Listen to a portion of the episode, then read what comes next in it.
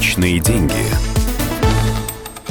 Добрый день. У микрофона экономический обозреватель «Комсомольской правды» Дмитрий Казуров.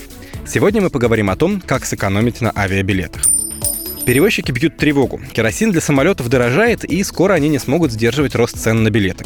Пугают, что стоимость полетов подорожает к концу года чуть ли не на 10%. Правда, антимонопольная служба уже сказала, что такие разговоры – самый что ни на есть шантаж пассажиров. Но в том, что билеты подорожают, можно не сомневаться. Инфляцию никто не отменял. В ценообразовании авиабилетов вообще много факторов, так что единой формулы успеха не существует. Не вполне понятно даже, когда лучше совершать покупку. Заранее, когда билеты только появились в продаже, или в последний момент, когда есть шанс поймать хорошую скидку. Но пара простых действенных методов все же есть. Летайте в будни. На выходные билеты, как правило, обойдутся дороже. Исключение пятница. Тут обычно тоже все недешево. Если летите всей семьей, выгода, скорее всего, покроет пару дней отгула. Определенно стоит подписаться на крупные или любимые авиакомпании в соцсетях.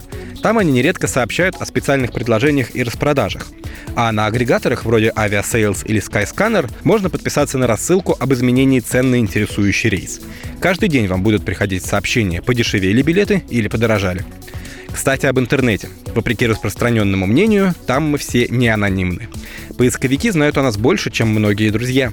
И продавцы вовсю пользуются этой информацией. Билет на один и тот же рейс для жителя Нью-Йорка будет дороже, чем для коренного самарца. Если вы исследуете сайты агрегаторов или авиакомпаний с айфона или макбука, с вас попросят больше денег, чем у соседа с андроидом. К счастью, во всемирной паутине пока еще есть возможность скрыться от слежки большого брата. Достаточно выбрать в браузере режим инкогнито.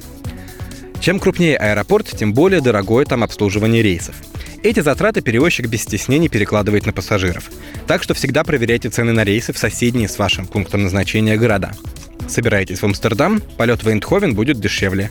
Запланировали отпуск в Милане, аэропорт Аталанты сэкономит ваши деньги. Разница в стоимости билетов, как правило, заметнее, чем деньги, которые вы потратите на то, чтобы добраться из маленького аэропорта в ваш пункт назначения. Наконец, самый, возможно, полезный совет – запаситесь терпением. Если вы направляетесь не в какое-то экзотическое место, куда летает единственная авиакомпания, у вас будет масса вариантов, как добраться. Остается только выбрать самый выгодный.